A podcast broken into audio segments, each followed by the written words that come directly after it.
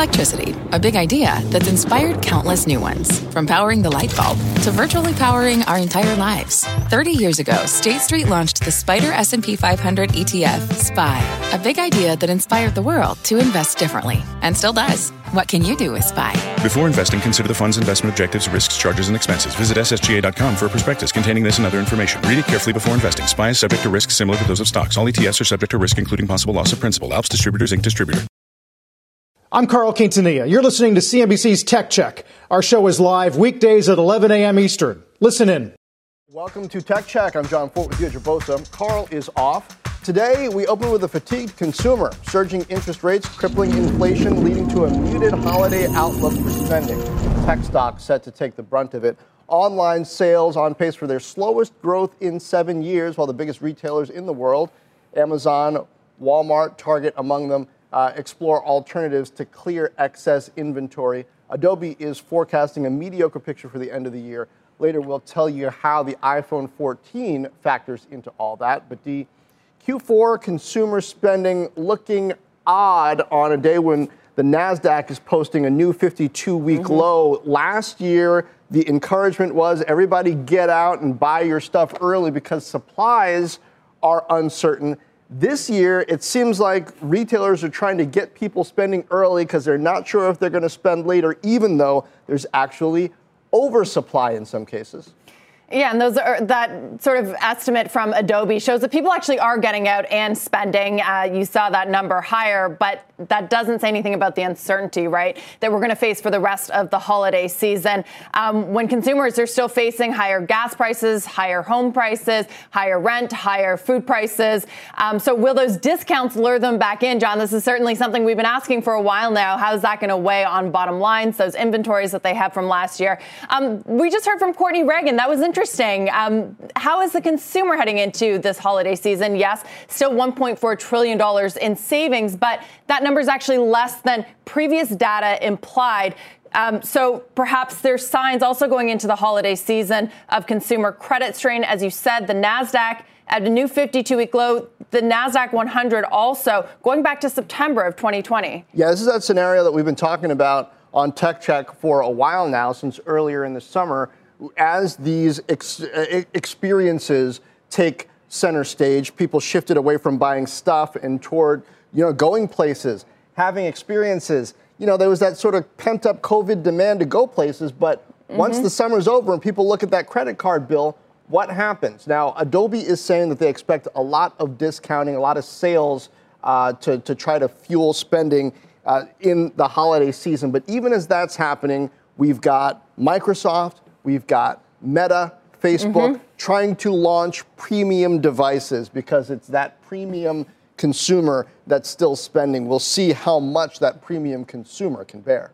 Which leads us back to Apple, Jon, right? It kind of feels like at the moment everything goes back to Apple. What it does in the upcoming season, especially its earnings as well, um, is going to have a huge effect not just on the markets, but it's going to tell us a lot about the global economy.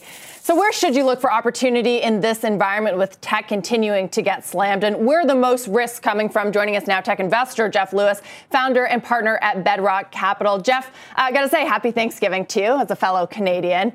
Um, and thanks for being with us. Now, Deirdre, happy Thanksgiving. Thank you.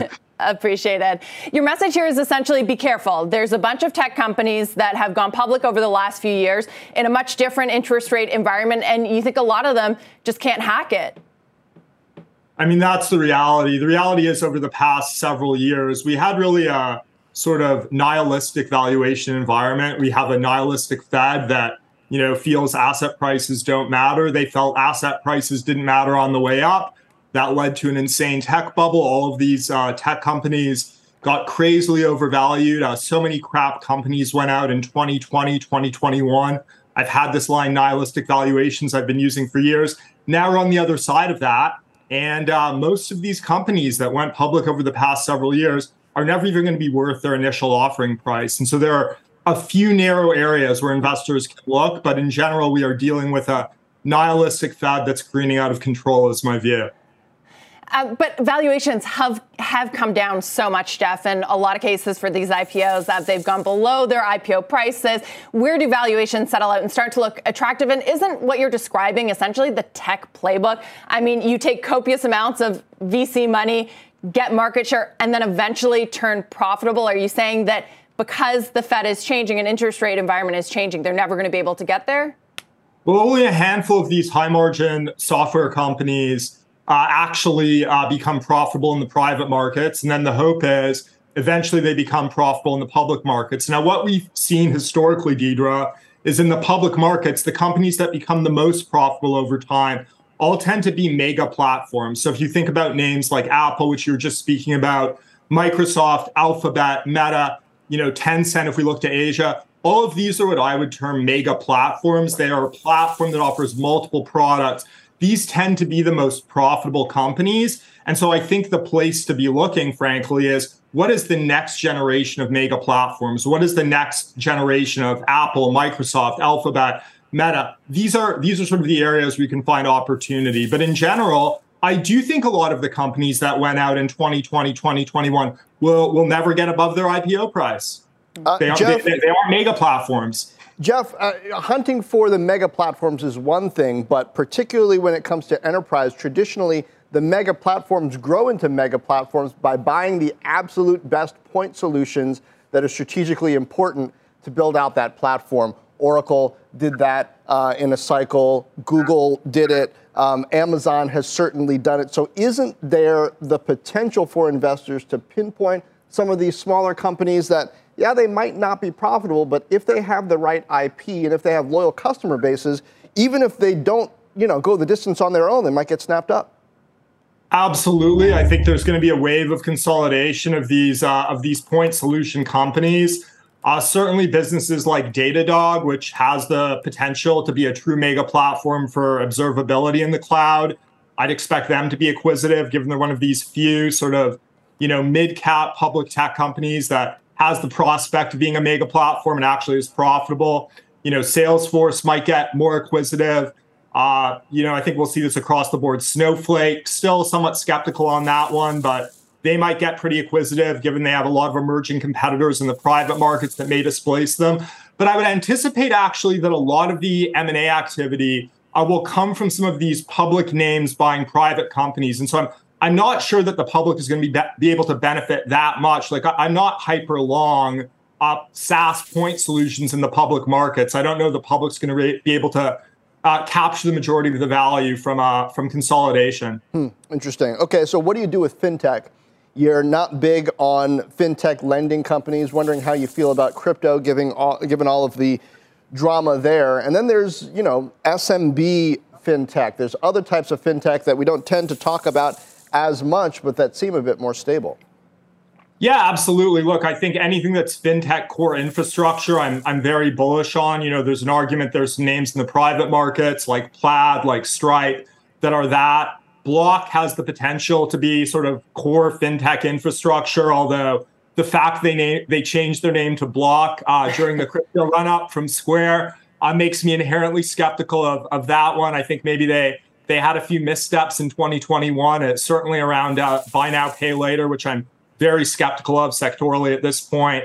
Uh, the crypto pivot. So don't love they changed their name to Block. Uh, but beyond that, yeah, I am sort of generally bullish fintech where you don't have a lot of lending exposure. And then I think a lot of the energy around fintech in practice was simply driven by a fallacy around zero interest rates forever. And a lot of, you know, I'm stealing a line from uh, Jim Chanos here, the famous short seller, but a lot of these fintech companies aren't actually tech companies at all. They were just ARBs on low interest rates. I think a lot of them are going to go to zero, unfortunately. Right. Uh, they're supposed to be cross selling and build, growing into bigger platforms, but it's hard when there's so many of them. Uh, Geoff, you're also giving investors a warning here. You're saying be careful of a narrative mirage rally in Q4. It's kind of what we saw in the summer, right? A lot of these unprofitable tech names ran up once again. They have held up a little bit better. Um, so, what do you think? They get sort of a boost in the coming quarters, perhaps, but that can't last? I mean, look, if you want to if you want to arb Elon and Twitter, you can probably make some money doing that. It doesn't seem very sustainable in terms of a, a thing to be doing. I think there, there's probably going to be broadly depends what the Fed comes out with in the coming weeks. increasingly looks like there's going to be another, uh, you know, significant rate hike. So there may not be this crazy narrative mirage rally. But yeah, in general, I think one should be, you know, I, I don't think we're near the bottom here, and one should be very short. Uh, yeah, a lot of these names, and then the question is, what are the mega platforms? And of those, I am most bullish Microsoft. I think that they have a uh, exposure to AI, which I think is going to be critical for the future. That's not priced in today through their investment in OpenAI on the way in which they're leveraging OpenAI's GPT-3 capabilities and things like the GitHub Copilot product. Uh, you know, I'm pretty bullish. Uh, I'm pretty bullish. Uh, some of these mid-cap companies like Datadog that are profitable, that have the potential to become a mega platform. And beyond that, I'd stay away. I think the meme stock era is basically over. Uh, Twitter's the last one that's left, maybe. Hmm. You know, it's not the first time we've heard um, enthusiasm for Datadog, too, as sort of that larger platform. Geoff, thanks so much for being with us. Geoff Lewis. My pleasure. Now let's talk chips. The stocks down more than 4% right now, led to the downside by Lam Research, Marvell, KLA, and Applied Materials. Uh, AMD shocking the market with its guidance cut last week. And then there's the new export restrictions on China, rattling names that are tied uh, to making chips. Let's bring in Cowen Managing Director Matt Ramsey for a closer look. Matt, I want to start with uh, with AMD because I mean, lots of people thought the PC market was slowing down. There was inventory stacking up. Pat Gelsinger from Intel had said that a few months ago. But boy, a lot of people also surprised by how it hit AMD. I think it's now at levels where it was right before the pandemic hit. What should investors take away from that? Um, anyway, first of all, Jon, thank you for having me on. Uh, really appreciate it. Um, yeah, it was it was a shock to the system on Thursday night. Um, the not the direction necessarily, as you point out, the PC market has been weakening. Um, we pulled in a ton of demand, um, work from home um, during COVID, and then you had some enterprise refresh on the back of that as people started to return to the office. And now a huge part of the market is upgraded PCs, and and we're we're now on the backside of that. But I think the magnitude of, of how quickly this is happening is what really surprised folks. I think the AMD PC revenue was in their pre-announcement down about 50% from the June quarter to the September quarter. And uh, uh, we knew things were weakening, but but that was uh, uh quite a shock to the system. And I think that's going to be felt across the board. We've seen um, graphics chips correct in the GPU market. We've seen mid-tier Android smartphones have some pretty big challenges. So um, it, it, it's tough out there on, on the on the back of this as the consumer spending uh, really tightens. On the flip side, these are quality franchises. I mean, AMD has uh, more than 50% growth in their server business, a, a, much more diversified portfolio with Xilinx now done as an acquisition. And the last sort of PC market correction, we were in single digit operating margins for AMD. And even with a huge correction in the PC market, they're they're still printing solid growth on a year over year basis and are in the, the mid 20s at an operating margin. So it's a much different company than it was in the past. But yeah, that, that was a tough set of news we got the other night.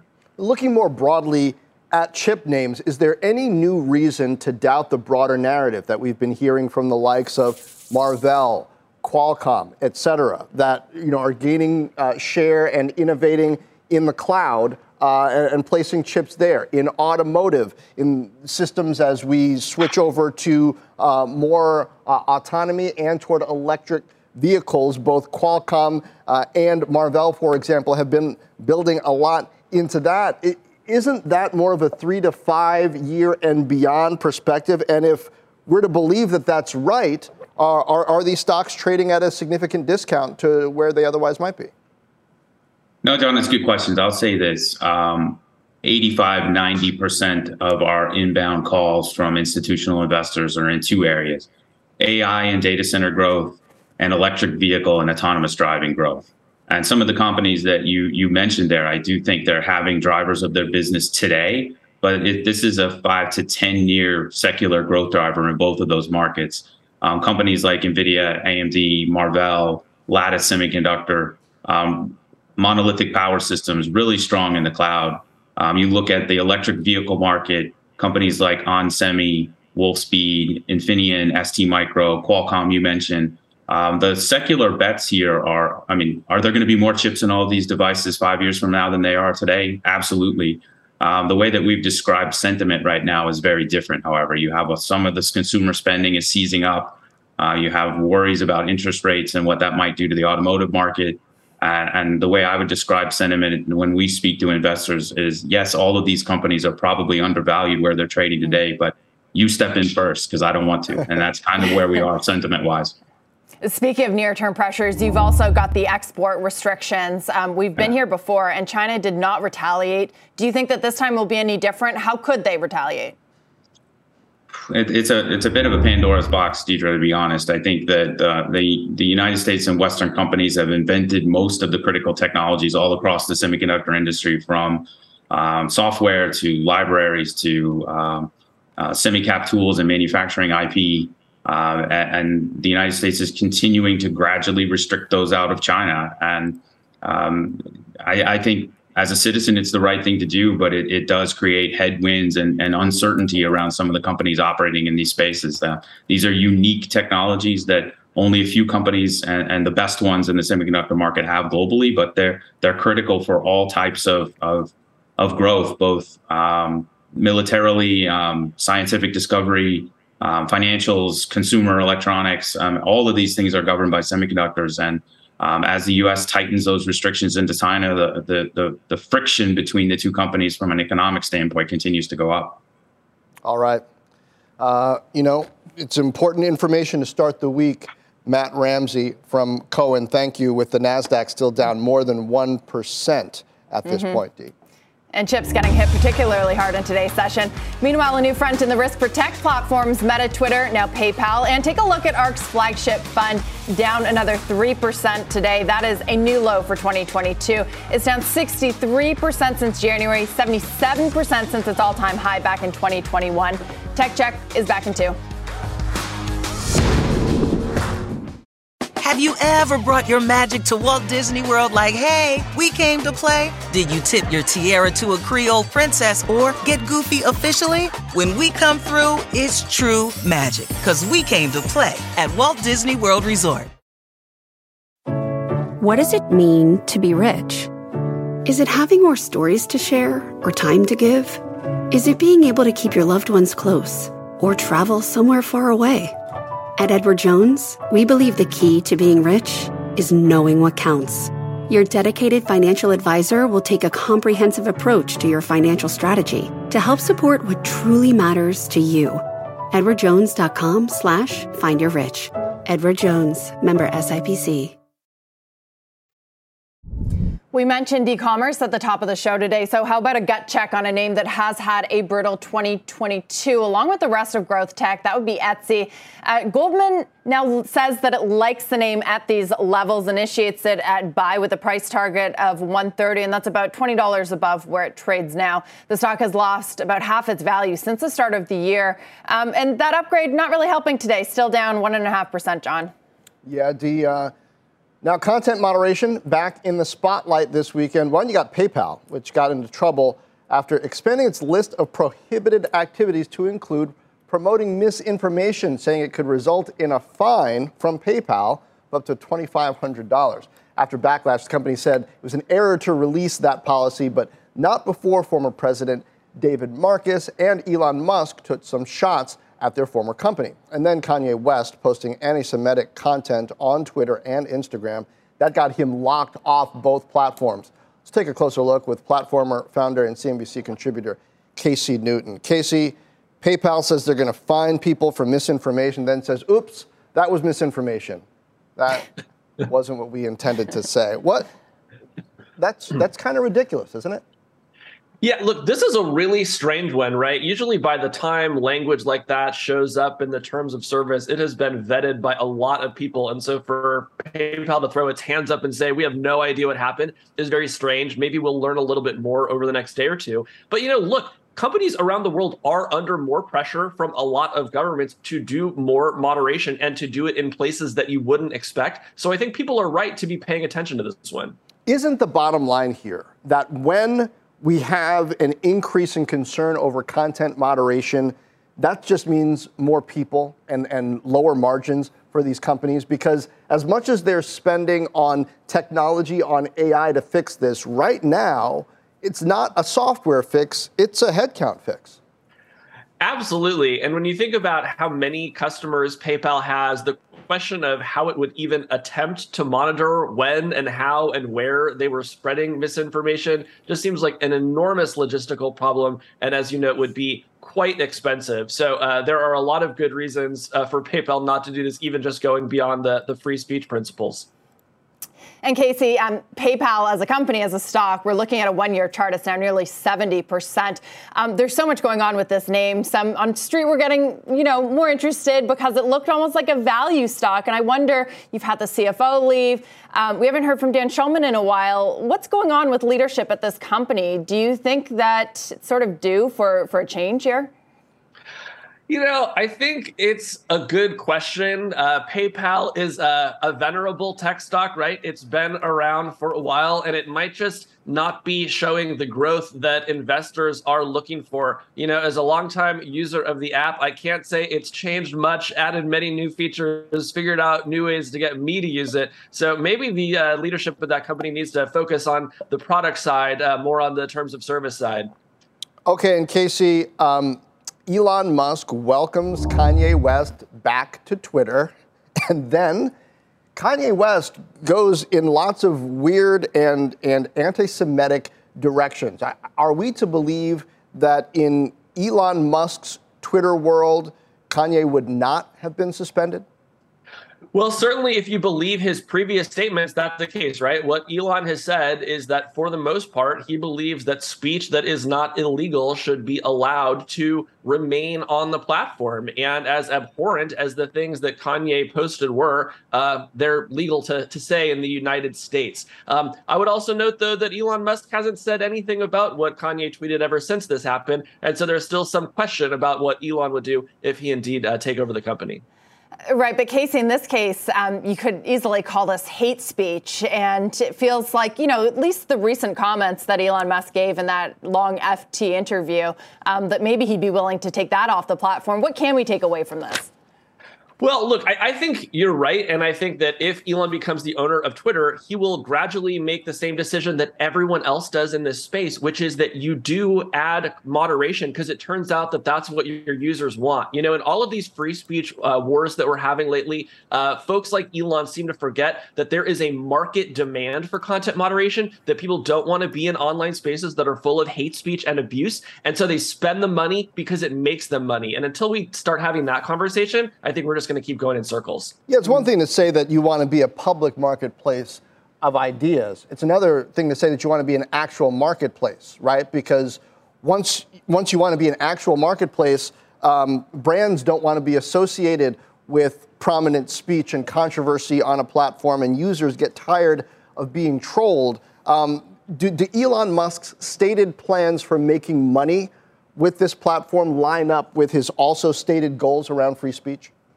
I don't think they do, right? He's told us that he wants to dramatically increase the number of subscriptions on the platform. He wants to, to get that user base to be much larger than it is today. And how are you going to do that if every time you open the app, you're seeing hate speech, racist content, the, the stuff that every other social network gets rid of for a reason, right? So there's going to be a moment where reality slaps Elon upside the head. And I really think that he's going to have to make some of the same decisions that all of his peers have made in this space because ultimately it's the only way to keep the lights on at, at headquarters. You mean another moment, right? Not the Delaware Chancery Court moment, but a different, a different moment. a lot, a lot of reality out there for him to uh, be introduced to. Reality's got a lot of hands, a lot of open hands. Casey, thank you.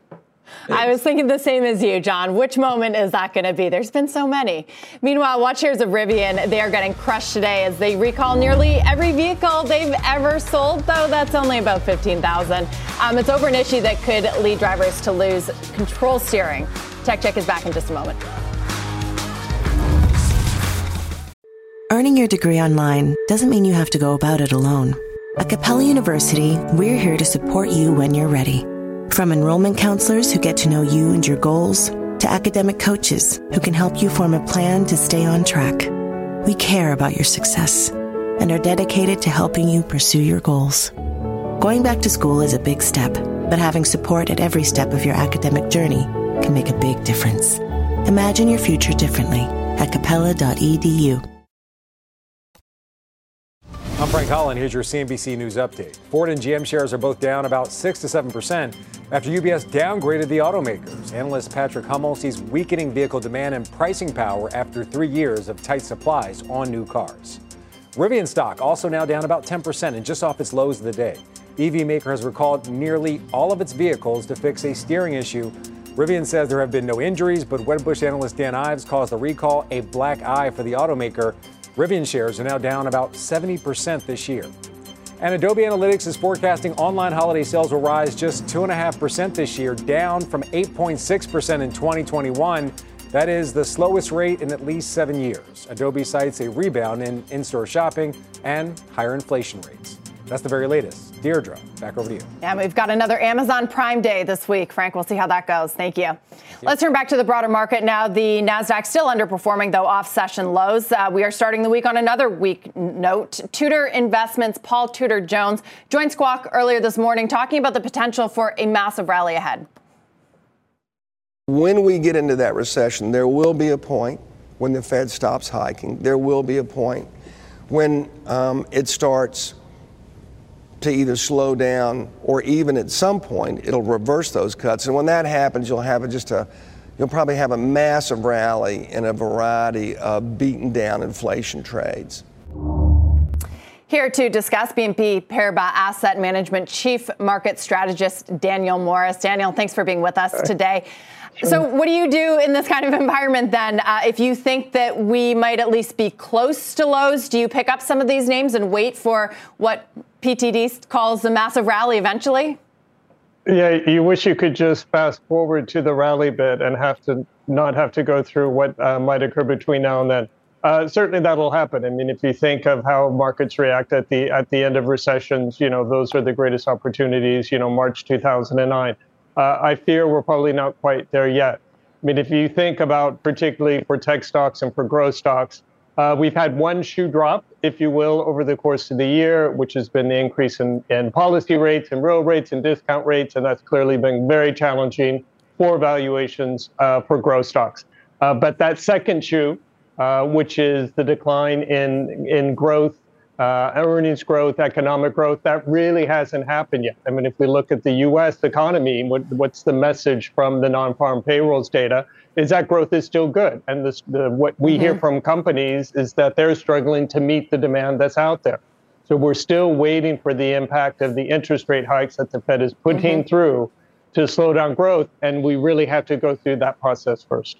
Yeah, important distinction between what's going on in the markets and that real economic data, Daniel. Um, our first guest this hour, though, Geoff Lewis, he said that investors should be really cautious of some of that those unprofitable tech names, um, even if you see a little bounce. That a lot of them are never going to recover. What do you think? Well, you know, we we had a, a, rally a month or so ago. I think we're likely to see uh, potentially a rally going through the third quarter earnings season because you know even if we're cautious about the outlook. I would anticipate we're going to have earnings surprises. But you're right. If you're still going into an environment where growth is going to be slowing and companies that you know haven't been profitable up to this point probably are not going to suddenly become profitable uh, if you're in a, recession and whether they make it through certainly is a good question to be asking.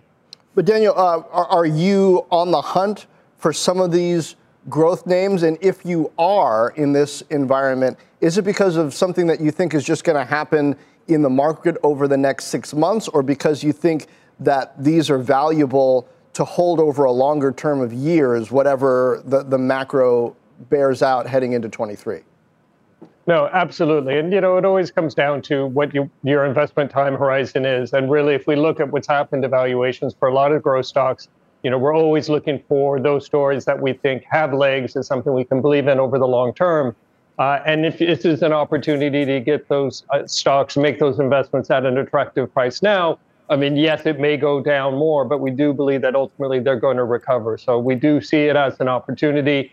Uh, and I think the other thing to keep in mind as we get closer to that recession, you know, on one hand, of course, we do worry about what does that mean for corporate profits, but it's at that time exactly that growth is at, you know, is most valued by investors, and they're going to be mm. turning even more to growth stocks at that time. And that's going to mitigate some of the downside you would expect on their earnings front, just because demand, if anything, is going to pick up for the sector.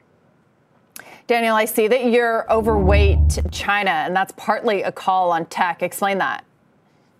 Well, you know, certainly China, you know, right now is having a lot of problems. Uh, you know, we're very aware of the restrictions around COVID. You know, property market is dragging on demand. Uh, but the the benefit, if you will, of that is if you look at relative valuations of Chinese technology shares versus the rest of the world, or essentially U.S., uh, they're at a really steep discount. And we do believe in the medium term story you know, for the technology sector in China. So because of the very negative sentiment, which is really mm. quite exacerbated towards China right now, you know, even more than in the U.S., we do see a lot of opportunities there. So selectively investing, uh, you know, in particular names and in our multi-asset portfolios have an allocation to China and particularly in an index that has a bigger weight to the technology sector. Right, but Daniel, the reason we're here in terms of Chinese tech valuations is because Beijing did something that no one was really expecting and cracked down yes. quite hard. And I mean, over the last few years, this narrative has really emerged that Chinese tech is uninvestable. Maybe you can trade it, yes, but to hold on to it for any sort of long-term time frame is really risky. Well, there's kind of two ways of looking at that. You know, when you think about tech in in general you know, if you believe, as we do, in the kind of the medium term, and I would think most people do, in the medium term growth potential in the sector, in a sense, you kind of don't have to be trying to pick the names because ultimately it will come good. Uh, and even if you have some companies that aren't going to make it through because they're not profitable and never become profitable, you're going to have enough of the winners that really do. So we, uh, you know, without question, acknowledge uh, the regulatory hurdles that the sector has faced, but it's a belief that ultimately I mean, essentially, that the government can't afford to continue on that path. It needs that support to the economy. It needs to become, you know, a higher value-added economy. I mean, if anything, the lesson you get from the problems in the property sector is that the the country, the economy, has to find new motors of growth, and it's hard to see motors that don't include the technology sector in some way. But Daniel, as we look at that, both in China and at um, you know valuations and prospects uh, for companies in the US and Europe. Does all of this in the market reflect the shifted reality that the US and Europe have actually grown closer over the last 18 months, and China, in some ways, from the broader uh, global marketplace, has grown more isolated and might find it more difficult to gain scale outside of its sphere of influence with that technology? Um, I guess I'm not so concerned about that. I mean, ideally, you'd like to have one big pie where everyone shares uh, across the pie as opposed to two smaller pies. Uh, but we still think, you know, even the smaller pies ultimately are quite big. I mean, let's not forget China is the second largest economy in the world. You know, it's unfortunate if that growth becomes more inward oriented. You know, but you know, even if you take the U.S., the U.S. is a relatively closed economy. Uh, it can generate really a whole lot of growth that it needs just within its own economy. China is analogous in the scale and the size mm-hmm. of the economy. So, yes, we think it would be better. Uh, but I think we all appreciate the kind of deglobalizational forces uh, that we're seeing. If that persists, that is not going to mitigate the opportunities that are there. It just maybe means they, they come about in different ways and at different growth rates, but it's not going to stop it from happening. Daniel, great to hear your insights today. Daniel Morris, talk to you soon. Thank you. Meanwhile, an exclusive with Biden's cyber cyber czar. That is next. Stay with us.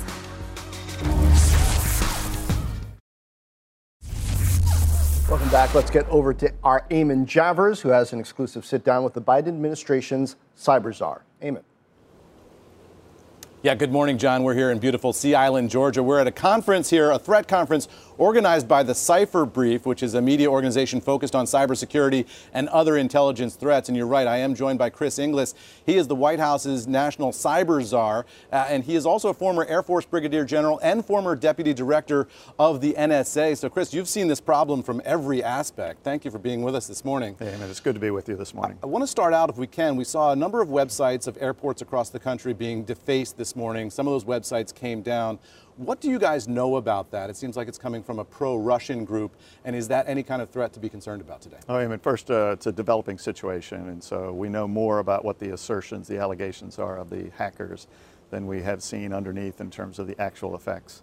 Um, I think the airlines and the airports who are dealing with this have shown so far that it's a defacement, it's a disruption. Of course, serious for the person who's trying to get some accurate information about what's happening at the airports, but there's no disruption to the critical services underneath that. I think that what we've seen so far is that uh, the airports have prepared themselves for situations like this. They're working their way through it. Um, the airplanes continue to run as they should with those services, no disruption. One of the things that this sort of reminds us of is the fear that we all had at the beginning of the Russian invasion of Ukraine. A lot of people thought we were going to see a big cyber campaign from the Russians aimed at the West, aimed at the United States. We didn't see that for a variety of strategic reasons, perhaps on Putin's part. But you wonder now that we see Putin in retreat is that a likely scenario again? Are we going to see a Russian uh, organized cyber threat against the United States now? Yeah, so of course we knew that's in Putin's playbook. It's certain part of the Russian playbook, but we've not yet, yet seen them exercise that play. Um, I think that uh, we weren't so much afraid of that, but we were mindful of that, and we have prepared accordingly.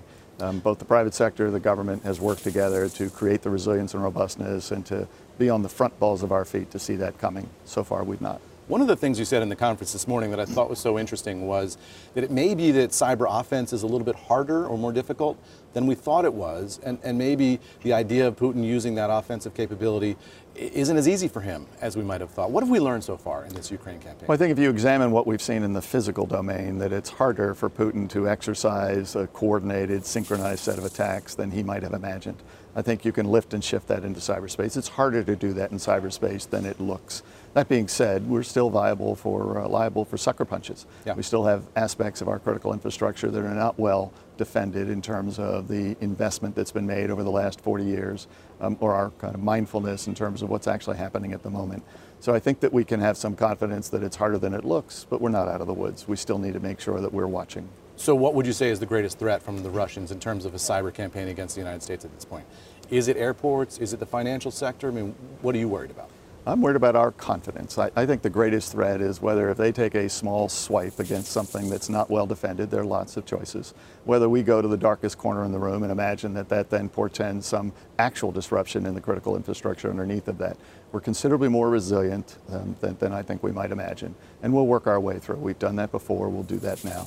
And, and so I think we have to be concerned as to whether we have the confidence and the agility to work our way forward. We should, we do. So when we see defacing website attacks like this morning, that's nothing to be concerned about, nothing to freak out about.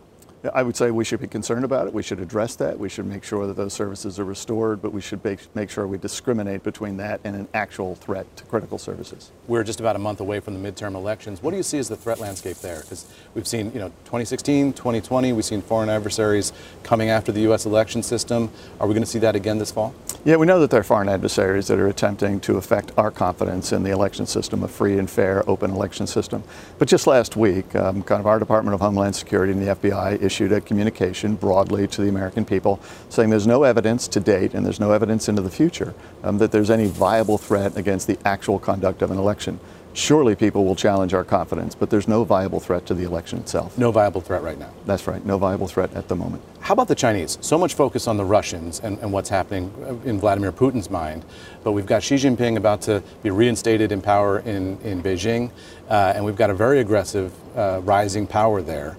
What's the cyber threat from the Chinese to the U.S. economy, do you think?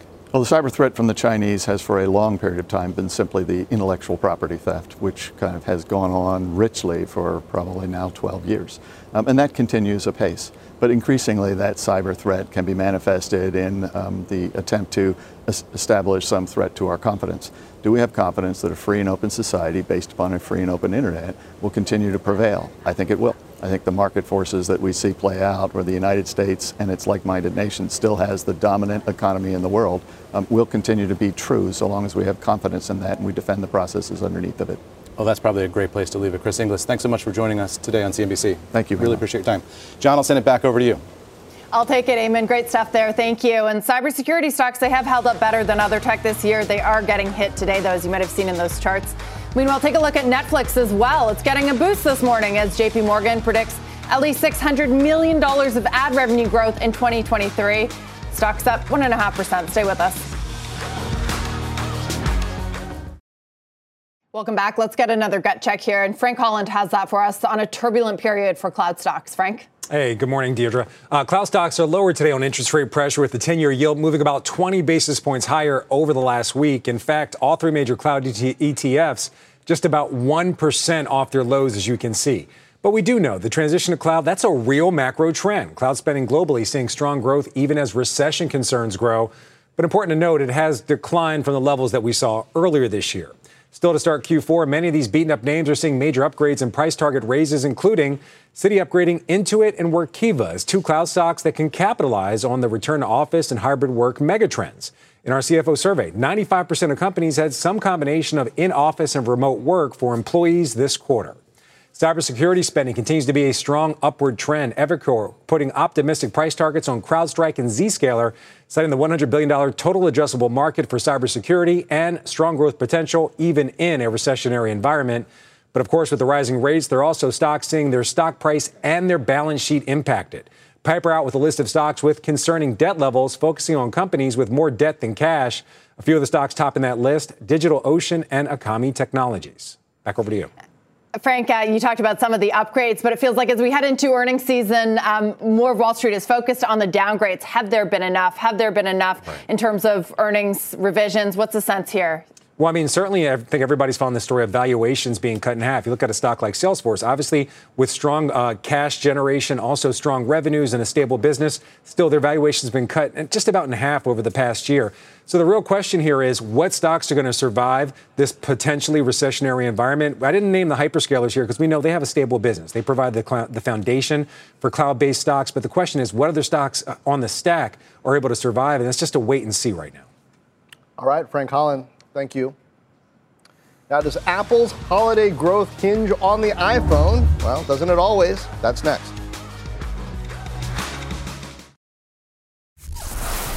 Welcome back. How will Apple revenues hold up this holiday season as consumer electronics companies like Samsung, AMD, and Microsoft warn of a hardware slowdown? Steve Kovach has a look. Steve. Hey there, Jon. Yeah, this is Apple's most important quarter, usually more than $100 billion in revenue and about 90 million iPhones, give or take. But amid those warnings, like you just mentioned from Samsung and AMD, the question now is how does the demand for Apple products hold up as we see shares go down to 140 bucks? Now, Apple's taken some preemptive strikes against inflation and the oncoming recession. For example, they've increased prices of the iPhone across Europe, and last week, App Store prices increased up to 20% in Europe and parts of Asia to begin the quarter. But we're still hearing about some pockets of weakness throughout Apple's businesses. App analysts at both Morgan Stanley and Bank of America warning App Store sales are down year over year, according to third party App Store data. Sales down 2% for the quarter, while China was particularly bad, down a whopping 10% on the year just for the month of September.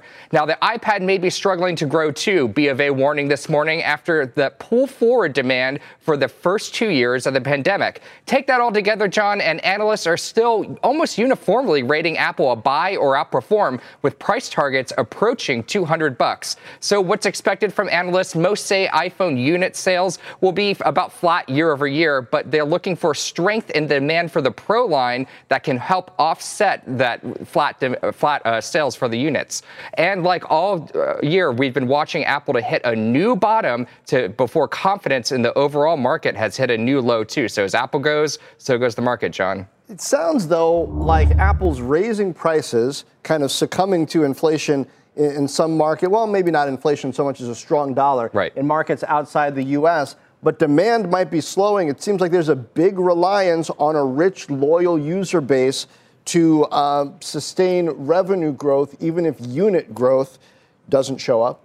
Yeah, that's exactly it. And just hoping that more, you know, that higher end customers willing to spend a thousand bucks or more on an iPhone to keep that revenue growth. Remember, that's what Apple reports now. They don't report the unit sales, they report revenue sales. And on top of that, Jon, I just wanted to mention this IDC report that came out today, just backing up that PC demand is falling. But they did say Apple demand for their PCs, the Macs, the new Macs that came out this year, is holding up nicely. But again, they can't literally can't make enough to really fully test the demand Dee, I'll send it back to you. All right, good point, uh, Steve. Thanks very much. Meanwhile, uh, markets clawing back some of their losses. The Dow is now off by just 25 points, and the Nasdaq has come back a little bit too, down about eight tenths of one percent. Uh, we'll be right back in a moment. in a time when there's too much money, which is why we have inflation, and too much fiscal spending, something like crypto, specifically Bitcoin and Ethereum, where there's a finite amount of that, that will have value at some point, someday. I don't know when that will be, but it will have value. That was Paul Tudor Jones earlier on Squawk Box. Still holding on to crypto, though not exactly concrete on its near term value. Few people are. Both Bitcoin and Ether at October lows this morning, though, as many have noted, Jon, um, really range bound this year when you've seen a whole lot more volatility um, in the major indexes. Though you'd probably say the shakeout was just earlier. Yeah, it concerns me in a way. I mean, it's kind of come to represent risk more than hedging against inflation or anything like that. And when that's holding up, you wonder what that means for the broader market, D. Major indices all still in the red. You've been listening to CNBC's Tech Check. You can always catch us live weekdays at 11 a.m. Earning your degree online doesn't mean you have to go about it alone. At Capella University, we're here to support you when you're ready. From enrollment counselors who get to know you and your goals, to academic coaches who can help you form a plan to stay on track. We care about your success and are dedicated to helping you pursue your goals. Going back to school is a big step, but having support at every step of your academic journey can make a big difference. Imagine your future differently at capella.edu.